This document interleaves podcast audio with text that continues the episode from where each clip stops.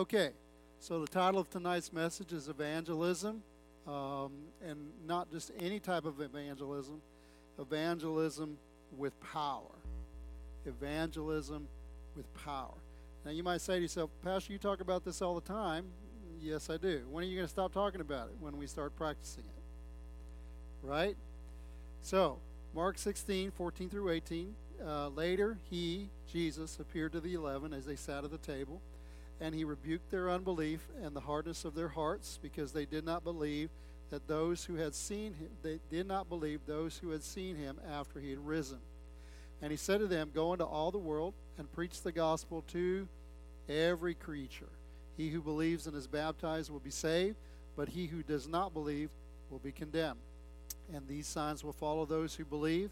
In my name they will cast out demons, they will speak with new tongues, they will take up serpents, and if they drink anything deadly, it will by no means hurt them. They will lay hands on the sick, and they will recover. So, just a little bit of background. Uh, when Jesus appeared to these disciples, he had already risen from the dead, and he was being seen by witnesses who went and told the disciples that he had risen. And what's interesting is that even though Jesus had told the disciples that he was going to die and rise again, they kind of had no clue. It was still sinking in. The reality of the fact that he had just passed away uh, was probably really impactful to their lives. And even though Jesus had told them this was going to happen, they were having a hard time believing. Matthew 16 21. From that time, Jesus began to show to his disciples that he must go to Jerusalem, suffer many things from the elders and chief priests and scribes, and be killed and be raised the third day. He is telling his disciples this before it happened. What the, what the apostles or the disciples were struggling with was Jesus' resurrection. What is the resurrection? It is the ultimate demonstration of power. It is a supernatural God intervening in the process of decay by giving life to a dead individual. It was and is a supernatural outpouring of God's power, and the disciples were not having an easy time believing it. Jesus then appears to them and rebukes them for their unbelief and he commissions them to go and to preach the gospel. And that's our first point. Preach the gospel. Mark 16, verse 15. Go uh, into all the world and preach the gospel to every creature. Now, it's not up that, like that up here, but if you have one of those red letter Bibles, this is in red. This is Jesus telling the disciples and telling us to go, preach, proclaim, testify, tell people about the gospel. Some people don't like the word preach, or they may have an image of the word preach as something that I do. So go tell, uh, go into all the world and tell the good news of what Jesus Christ has done for you to everyone that you can. What is the gospel? Well, uh, simply enough, the gospel means good news. It is the good news of Jesus Christ. It is the lordship of Jesus who conquered death, hell, and the grave, and in conquering death, hell, and the grave, offers forgiveness and salvation, offering the resurrection power of God to forsake who forsake their life and by faith embrace his. 1 Corinthians 15, 3 through 4. For I delivered to you, first of all, that which I also received, that Christ died for our sins according to the Scriptures, and that he was buried, and he rose again on the third day according to the scriptures. In Romans 1 16 and 17, Paul uh, uh, himself says, I am not ashamed of the gospel, the good news of Jesus Christ, for it is the power of God to salvation for everyone who believes, for the Jew first, and also for the Greek. For in it the righteousness of God is revealed from faith to faith, as it is written, the just shall live by faith.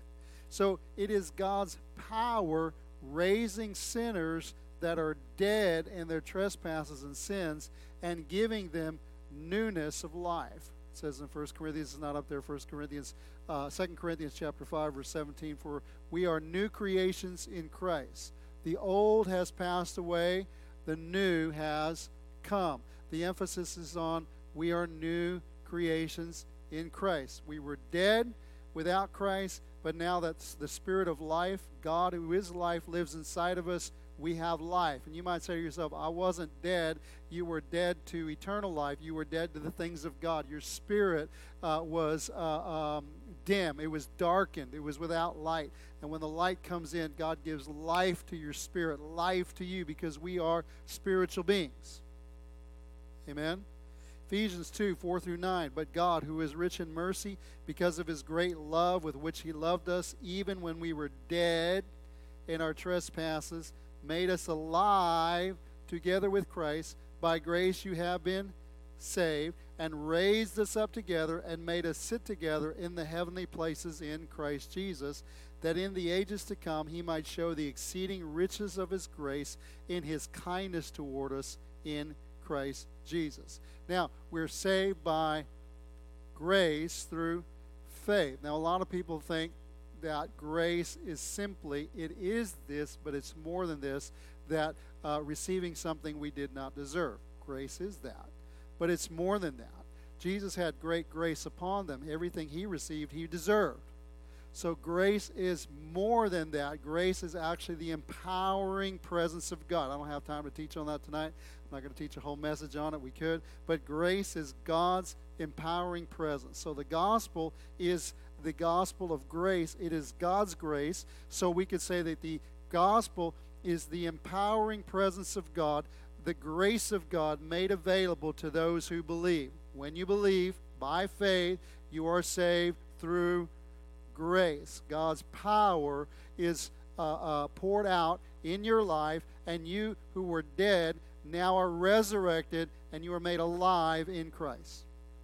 Hallelujah. 1 Corinthians 1:18. Well, I don't know about this. Well, a lot of people don't know about it because it says the message of the cross is foolishness to those who are perishing, but to us who are being saved, it is the power of God. 1 Corinthians 4:20, for the kingdom of God is not in word, and the context is word only, but in power. So proclaim the gospel. Second point we want to look at is we're to proclaim the gospel in power. It says in, again, Mark 16, 15 through 18, go unto all the world, preach the gospel. He who believes and is baptized will be saved, but he who does not believe will be condemned. And these signs, these miraculous uh, power demonstrations will follow those who, who believe. In my name, they will cast out devils, they will speak with new tongues, they will take up serpents, and if they drink anything deadly, it will by no means hurt them. They will lay hands on the sick and they will recover. Now, I don't know about you, but if I just lay hands on the sick, then more than likely there's a good chance that I might get sick. Because I don't have power within myself. But if I lay hands on the sick in Jesus' name, right, then, then something supernatural takes place and people that are sick become well. Not because of me, but because of him who lives in me. He is the healer. He lives in us. And whether you're saved, whether you're taking authority over demons and casting them out, whether you're speaking in new tongues, this is the Spirit of God working through us, anointing us, empowering us to do what we cannot do on our own. Right?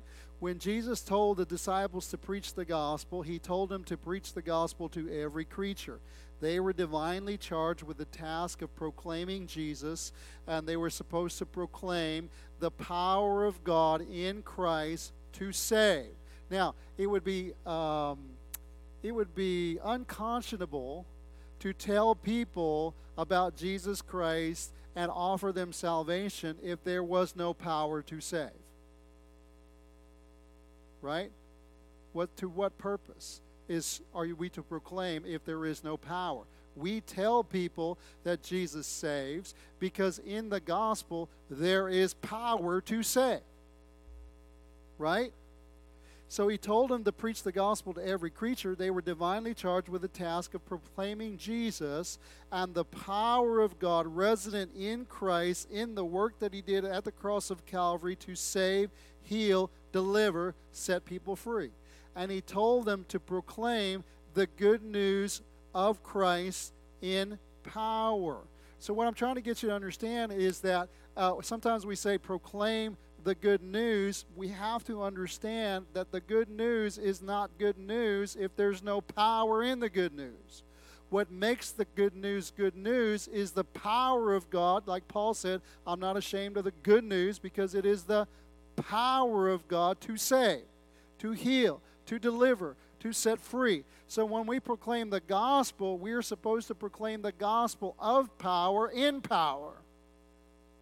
Paul says again in 1 Corinthians 2 4 through 5 My speech and my preaching were not with persuasive words of human wisdom, but in demonstration of the Spirit and power. Now, it doesn't mean he doesn't preach, it doesn't mean he doesn't speak. What he's saying is, I'm not just coming to you and giving you a pep talk.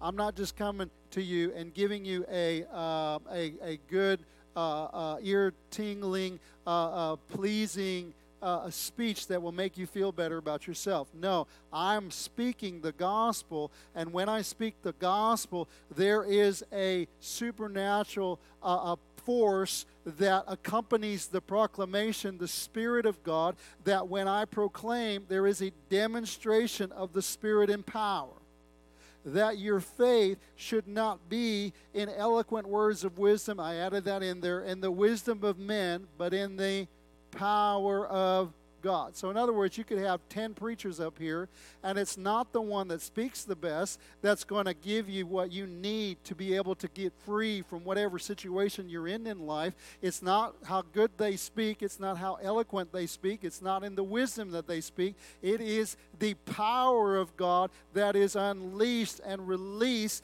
in the proclamation when people believe. Right?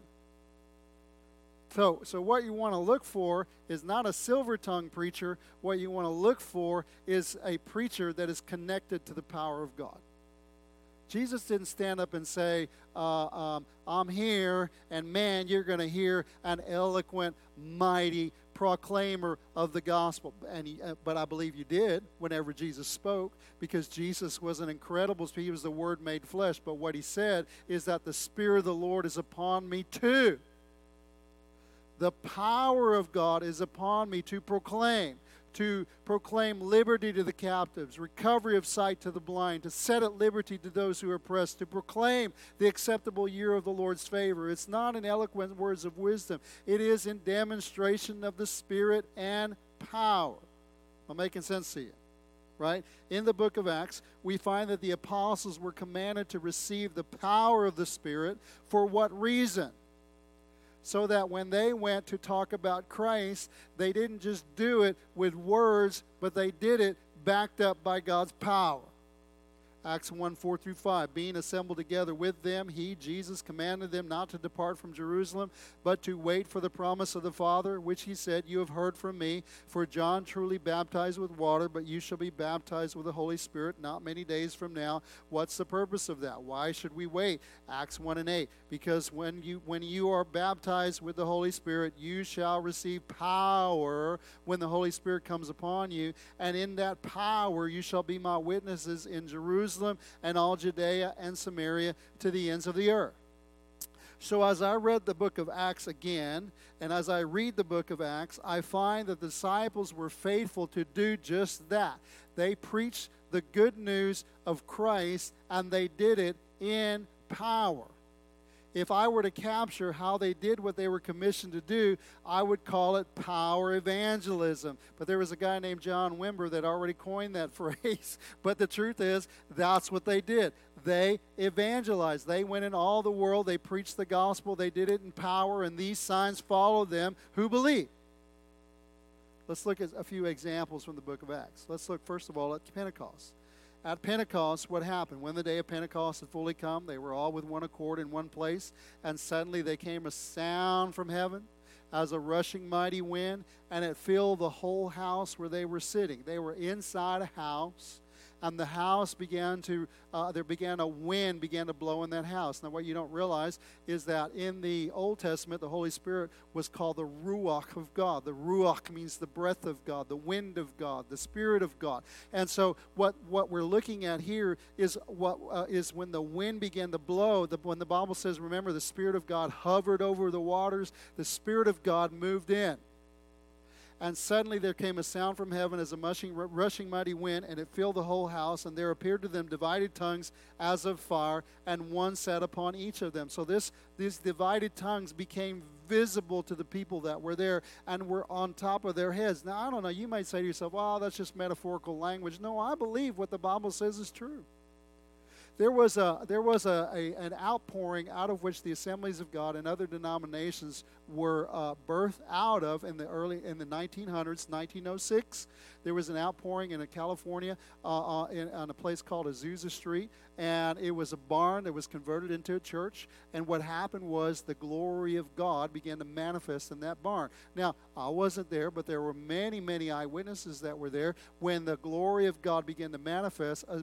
mist would begin to uh, come into the room. It was like a cloud began to manifest in front of them. And, and all of a sudden, you could see real good because of the, the cloud. But what was this cloud? This cloud was the glory of God made manifest. Now, they weren't seeing it with their spiritual eyes, they were seeing it with their natural eyes because the spiritual world was invading the natural. But the reason I mention this is because one of the things that happened quite frequently is that the people that were surrounding this place, this church where they gathered, this gathering place that used to be a barn, but now the glory of God was manifesting there, many, many times people were calling the fire department because they would look at this building and they would see fire uh, on the building. And when they saw the fire, now obviously it had to be visible to the natural eye because they were calling the fire department and saying that building buildings on fire. But when they got there, it wasn't that the building was on fire, it was that God was manifesting Himself on that place in those people with fire. Remember in the Old Testament, Moses went to look at a bush and the bush was on fire, but it was not consumed? Right?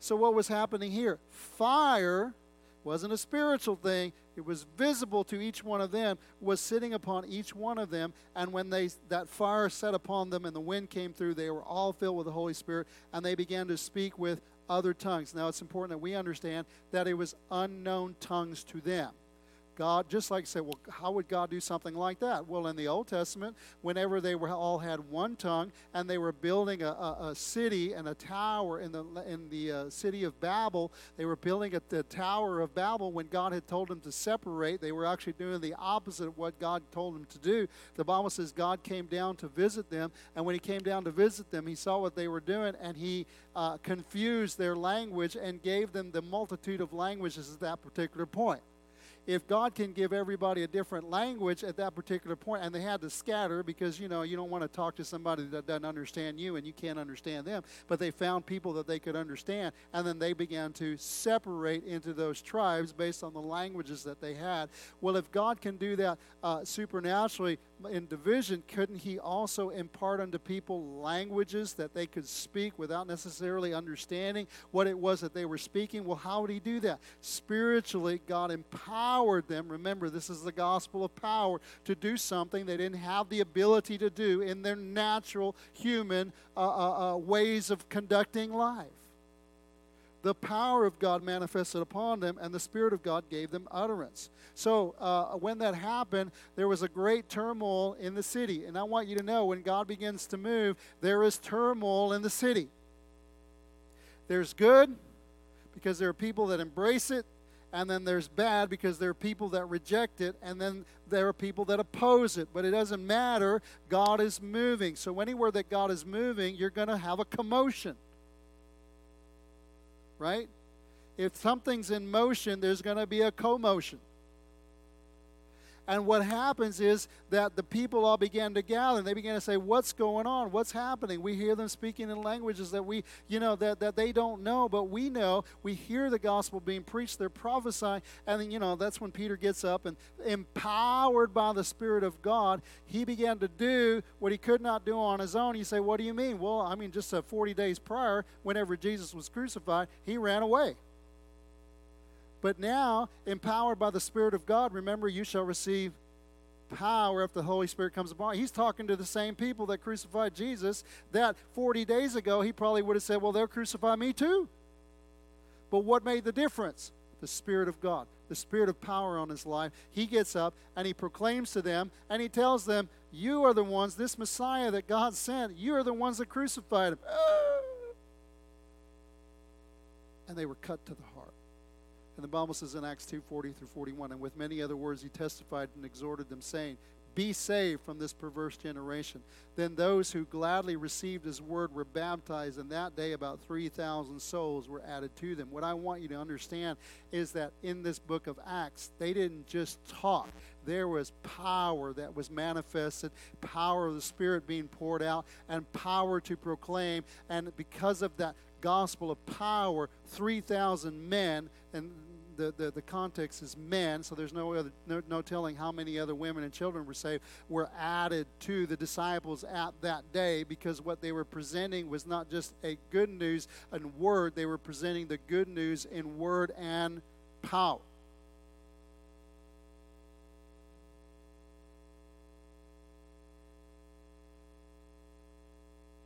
Second thing that we see, Acts 5 12 through 16, Peter's shadow and through the hands of the apostles, many signs and wonders were done among the people.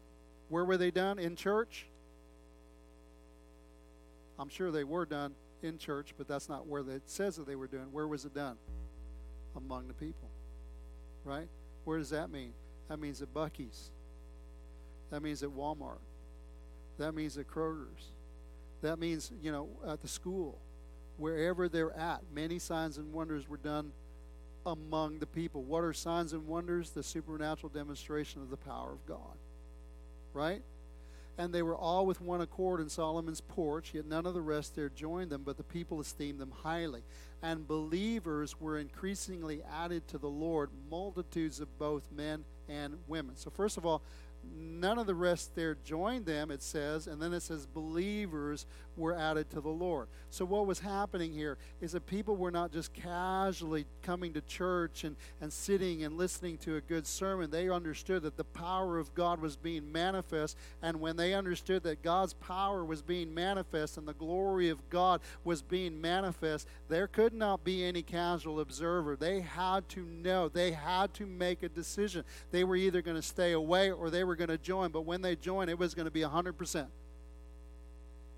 They were believers. So, but they were being added to the Lord. But it wasn't just, uh, uh, yeah, yeah, I'll sign a membership row. Yeah, I'll say that. No, it was people that were totally committed to following after Christ. They denied themselves, they denied the kingdom of Satan, and they embraced Jesus and they embraced the kingdom of God. Are you hearing what I'm saying? They denied where they came from and they embraced where they were going. A lot of people want to go where Jesus would like them to go, but they want to bring where they were with them. Right? The kingdom doesn't work like that. Christianity doesn't work like that. You got to be willing to deny Satan, deny the world, deny yourself. Right? We die when we go down in baptism, we die to the old way of life and we resurrect to a new way of life. Paul said it this way It is no longer I that live, but Christ in me. And the life I live in the flesh, I live by faith in the Son of God who loved me and gave himself for me. So, that is what it means to be a believer. A believer is not just someone, yeah, I understand, I agree with Christ. No, a believer is, I'm, full, I'm all in. That's what Leon preached. I'm all in. Right? And believers, people that were all in, were increasingly added to the Lord, multitudes of both men and women, so that they, who? Believers, not the apostles, the believers. Who was doing the signs and wonders? The apostles. But the believers, they got to believe and they got to sing how God was doing what He was doing. And because they wanted to uh, participate in what God was doing and to, to increase what God was doing, they worked with God. They worked with the apostles and the believers. They brought the sick out into the streets, laid them on beds and couches. And I want you to know that they didn't have, they couldn't call the EMTs, they didn't have walkers, they didn't have all, they were carrying them, they were bringing them on their pallets, they were putting them on their backs, and they were bringing them out into the street that at least the shadow of a Peter passing by might fall on some of them and a multitude also gathered from the surrounding cities. So they were coming from Jones Creek, they were coming from uh, Sweeny, they were coming from Oyster Creek, they were coming from West Columbia, they were even coming from, maybe they were even coming from Pearland. From the surrounding cities to Jerusalem, bringing sick people. Why? Because God's power was being manifest. And those who were tormented by unclean spirits, they were bringing them. Why? Because God's power was being demonstrated. And here's what happened the Bible says they were all healed.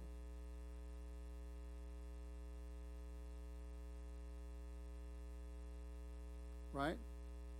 Now, were they being told about the Lord? I'm sure, of course, they were being told about the Lord. But they didn't stop with just telling them about the Lord. They were demonstrating the gospel. They were doing the gospel. They weren't just talking the gospel, they were doing the gospel. Not with eloquent words of wisdom only, but in demonstration of the Spirit and power. How about Philip in Samaria? Philip was a deacon. Uh, when the when everybody was scattered, Philip had to run too. He had to go as well. Acts 8, 4 through 8. Therefore, those who were scattered went everywhere doing what? Preaching the word. Oh man, I'm not a preacher. I didn't go to Bible school. Okay, let's. They were going everywhere, telling everybody about Jesus. I don't like that translation, but it's the truth, right? Then Philip went down to the city of Samaria and preached Christ to them. And the multitudes with one accord heeded the things spoken by Philip. Why? Because they were hearing and seeing the miracles which he did. So, in other words, he didn't just come talking, he came demonstrating. And when they saw the miracles which he did, it opened their ears to hear, and when they heard, they believed. What kind of things was he doing? He actually tells you in verse 7 For unclean spirits, crying with a loud voice, came out of many who were possessed, and many who were paralyzed and lame were healed. Now, notice, it doesn't say, and there was great joy among those who were healed. It says, no, there was great joy in that city. When the gospel is proclaimed and proclaimed in power, it not only affects the people that have received, but it will affect the entire surrounding areas. And I want you to know that God wants His glory to, to be demonstrated on His people, through His people, because He wants to impact the city. Sometimes I'm, I don't know if I should share this because I'm writing it down but it's so good, I hate to keep it to myself.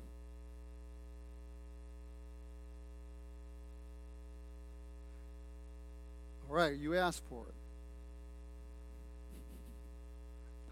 I was reading about Hannah this morning. Anybody remember Hannah? She uh, in the book of First Samuel, she was barren. She was one of two wives that her husband was married to. Uh, I, it, the context makes it seem like she was his first wife, and she couldn't have any children. So, and then he married a second wife, and she had lots of children. And the second wife made the first wife miserable because she had no children, you know. And so she wanted a child so bad, and she goes to the Lord. They go to the temple every year, and she goes and and she's crying out to the Lord. She said, "God, if you'll give me a son, I'll give him back to you." So, what was she wanting? A son. That's what she wanted. She just wanted one son. That's it. But you know what? God wanted more than just a son. See, God wanted to open her womb. Right? If I could just have one, if I can just have an immediate answer to my problem, we say, God, just just meet my need. And God says, I want to more than just meet your need. I want to flood your life. So she came it's, it's, oh man, it's so good. She came and she got a prophetic word at a time when the word of the Lord was rare. She got what she need, needed, but God wanted more than that. God wanted a she got a prophetic word from Eli uh, from Eli who was the priest at the time, but God wanted a prophet who was full of prophetic words. So, what I'm trying to tell you is that sometimes our thinking is limited and small. And God thinks so much bigger than what we think. right? I just want this. And God says, But I want this. So, what I want you to do is, I want you to, sometimes what we do is then we reduce God to our level of thinking. Right? And what God wants to do so much more. But in order to do, to, to do more, He's got to blow our thinking out of the water. Why? How can you prove that? Well, you don't put new wine into old wineskins. You've got to have renewed wineskins so that you can put in new wine. Because if you put in the new wine in an old way of thinking, the new wine will just burst and fall to the ground. But if God can expand our thinking and, and, and grow the way that we are as people, then we can begin to accept some of the new wine. And what I'm saying is that as a church, uh, and I, am not sure, uh, I just, I'm giving away some good stuff here. So, as a church, we are accustomed, well, we want to, uh, we want to break a hundred, or, you know, we just want to do this, and we want to do that. And I believe God wants so much more than that. But the reason we don't get more than that is because we're limited in our thinking, right? So uh, here we have in in in uh, in uh, was it Peter Shadow that we're talking about? He said, you know, uh, well, I just want my neighbor to be healed. I want this to be. Yeah, that's great. There's no problem with that. But God wants to bring great joy into the city. God wants to impact our city. God wants to impact our area. How are we going to do that? I, I began. I, I just be personal in my own life as I was thinking about this. Um, I've already got off on the rabbit trail anyway. I said, how how am I going to impact this next generation? More than, and, and even more personal than that, how am I going to impact my kids? Right? So obviously, I'm praying for their salvation. I am. But you know what they need? They need to experience the glory of God. Right? And so it's kind of like, well, I'm pursuing God for their salvation, and I want them to get saved. But God is saying, I want to pour out my glory. If my glory is poured out, your children will be saved. If my glory is poured out, the city will be saved. If my glory is poured out, this region will be impacted. You, you hear what I'm saying? So I'm asking for a son, and God's looking for a prophet who will impact the nation, who will, so that, so you're looking for one little prophetic word, and I want it never to be said anymore that the word of the Lord was rare.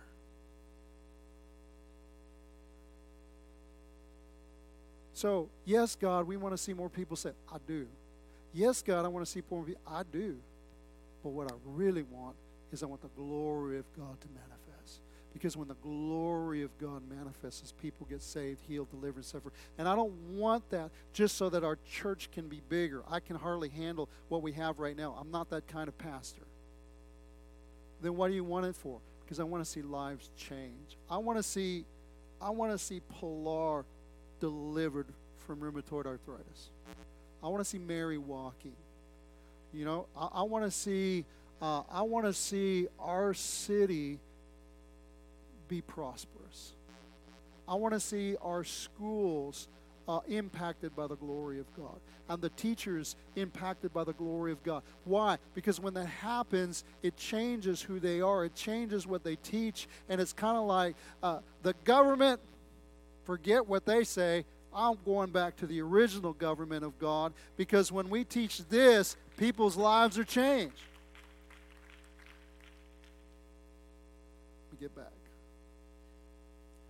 Evangelism with power. Peter and Aeneas, Acts 9 32 through 35. It came to pass as Peter went through all parts of the country that he also came down to the saints who dwelt in Lydda. There he found a certain man named Aeneas who had been bedridden eight years and was paralyzed. Peter said to him, Aeneas, Jesus the Christ. What is the gospel? The gospel of Jesus Christ. Jesus the Christ wants you to be uh, comfortable in your uh, uh, uh, uh paral- paralyzation. Jesus the Christ wants to comfort you with nice words in your in your sickness and disease. No, Jesus the Christ heals you.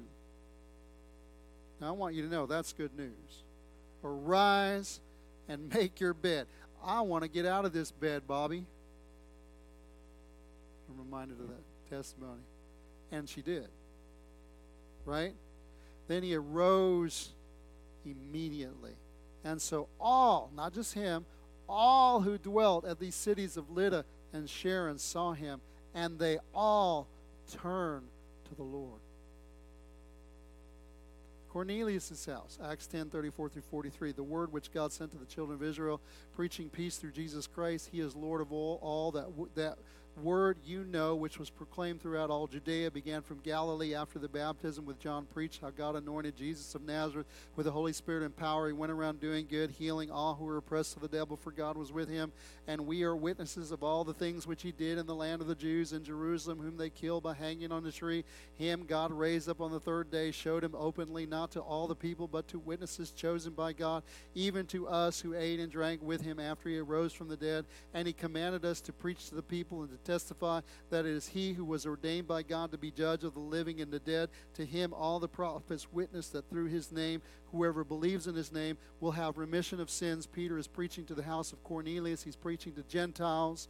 And then it says at the very end of this passage in verses 44 through 46 while Peter was still speaking these words, the Holy Spirit fell. Who is the Holy Spirit? The Ruach of God, the wind of God, the breath of God, the power of God fell upon all those who heard the word. And those of the circumcision who believed were astonished, as many as came with Peter, because the gift of the Holy Spirit had been poured out on the Gentiles also. How do they know? Because they heard them speak with the context is unknown tongues and magnify power, power, power. Evangelism with power. Paul in Ephesus, Acts 19 10 through 12. It says, And this continued for two years. Paul was preaching the gospel, so that all who dwelt in Asia heard the word of the Lord Jesus, both Jews and Greeks. Greeks. Now God worked. Not Paul, but God worked. Unusual miracles by the hands of Paul. You know, that could easily be said God worked unusual miracles by the hand of Bubba. God worked unusual miracles by the hand of Dwight. God worked unusual miracles by the hands of Ruth. Right? Who's doing the who's doing the work? Who's he using? Us. God worked unusual miracles by the hands of Paul so that even handkerchiefs or aprons were brought from his body to the sick, and the diseases left them, and the evil spirits went out of them. The good news in power.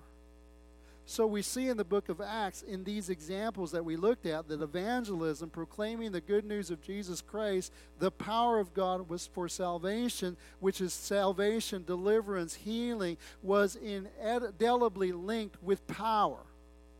Evangelism with power. Where did they learn power evangelism? From Jesus himself. Matthew 4 23 through 24. Jesus went about all Galilee, teaching in their synagogues, preaching the good news of the kingdom, healing all kinds of sickness and all kinds of diseases among the people. And his fame went throughout all Syria. They brought to him all sick people who were afflicted with various diseases and torments, and those who were demon possessed, epileptics, and paralytics, and he healed them. And then Jesus said in John 14 and 12, The works that I do, greater works than these shall you do because I go to my Father who is in heaven. Why is that important? Because when he went up, the Holy Spirit came down. And you shall receive power after the Holy Spirit comes upon you. Right? It doesn't say you shall receive tongues. See, a lot of times what happens, we get tongues and we think we're good. No. The tongues are a sign that you've been hooked up to the power. Now you've got to learn how to function in that power. You've got to learn how to work in that power. You've got to learn how to cause that power to flow. It's like your house got connected to power, but you've got to learn how to release that power so it becomes effective in the world around you. Are you hearing what I'm saying? Today, in our culture today, and this is just me talking, it seems that we have set aside uh, the, actually was a little more harsh than what I wrote, but we've set aside the model given to us in Christ and in Acts and have moved to what I want to call for tonight. I don't know if this is a term. I just just to make it it's just a way to make it uh, understandable. I call it presentation evangelism. We try to reason people into the kingdom. And this form of evangelism is characterized characterized by one simple observation, no power. Where did we learn presentation evangelism? Not from Jesus neither from the disciples who were taught and commissioned by Jesus.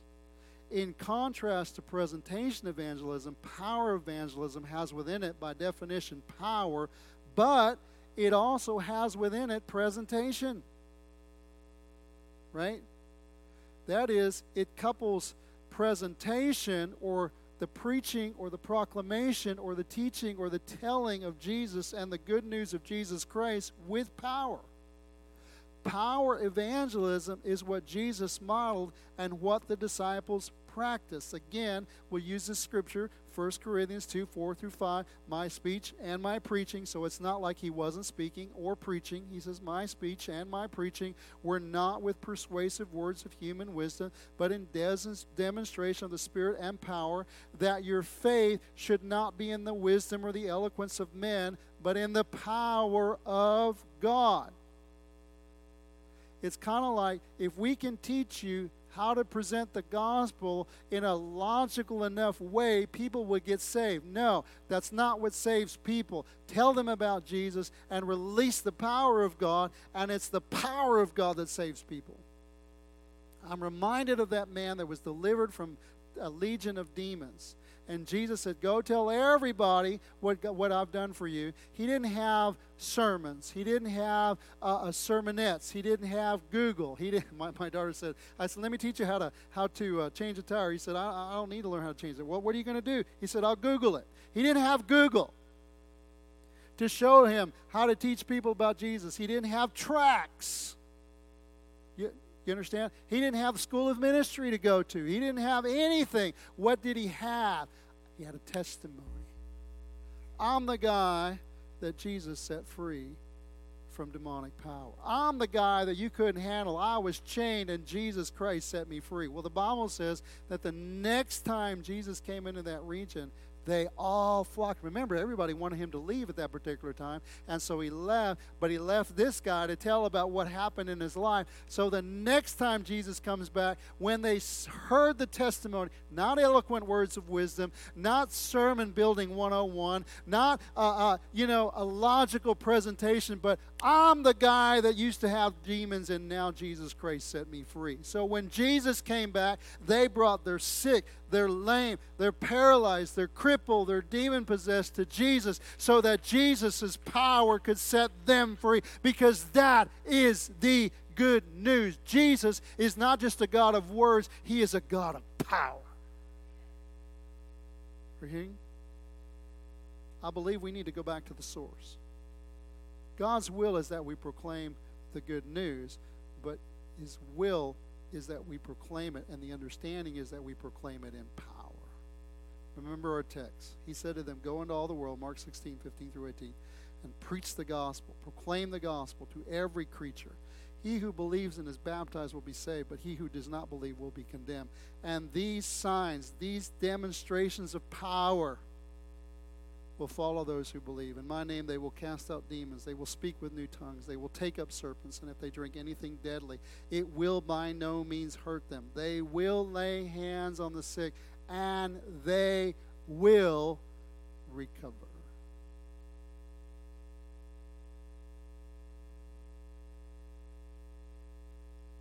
Lord Jesus, use us. Move through us, God anoint us, empower us with your presence. Activate it in our life. Lord, let us believe. I believe. Use me, God, as I go out there.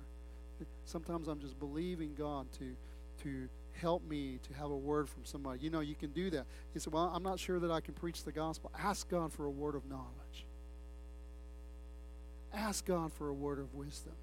demonstration of power, the giftings of the Spirit. The, the word giftings is the empowerments of God.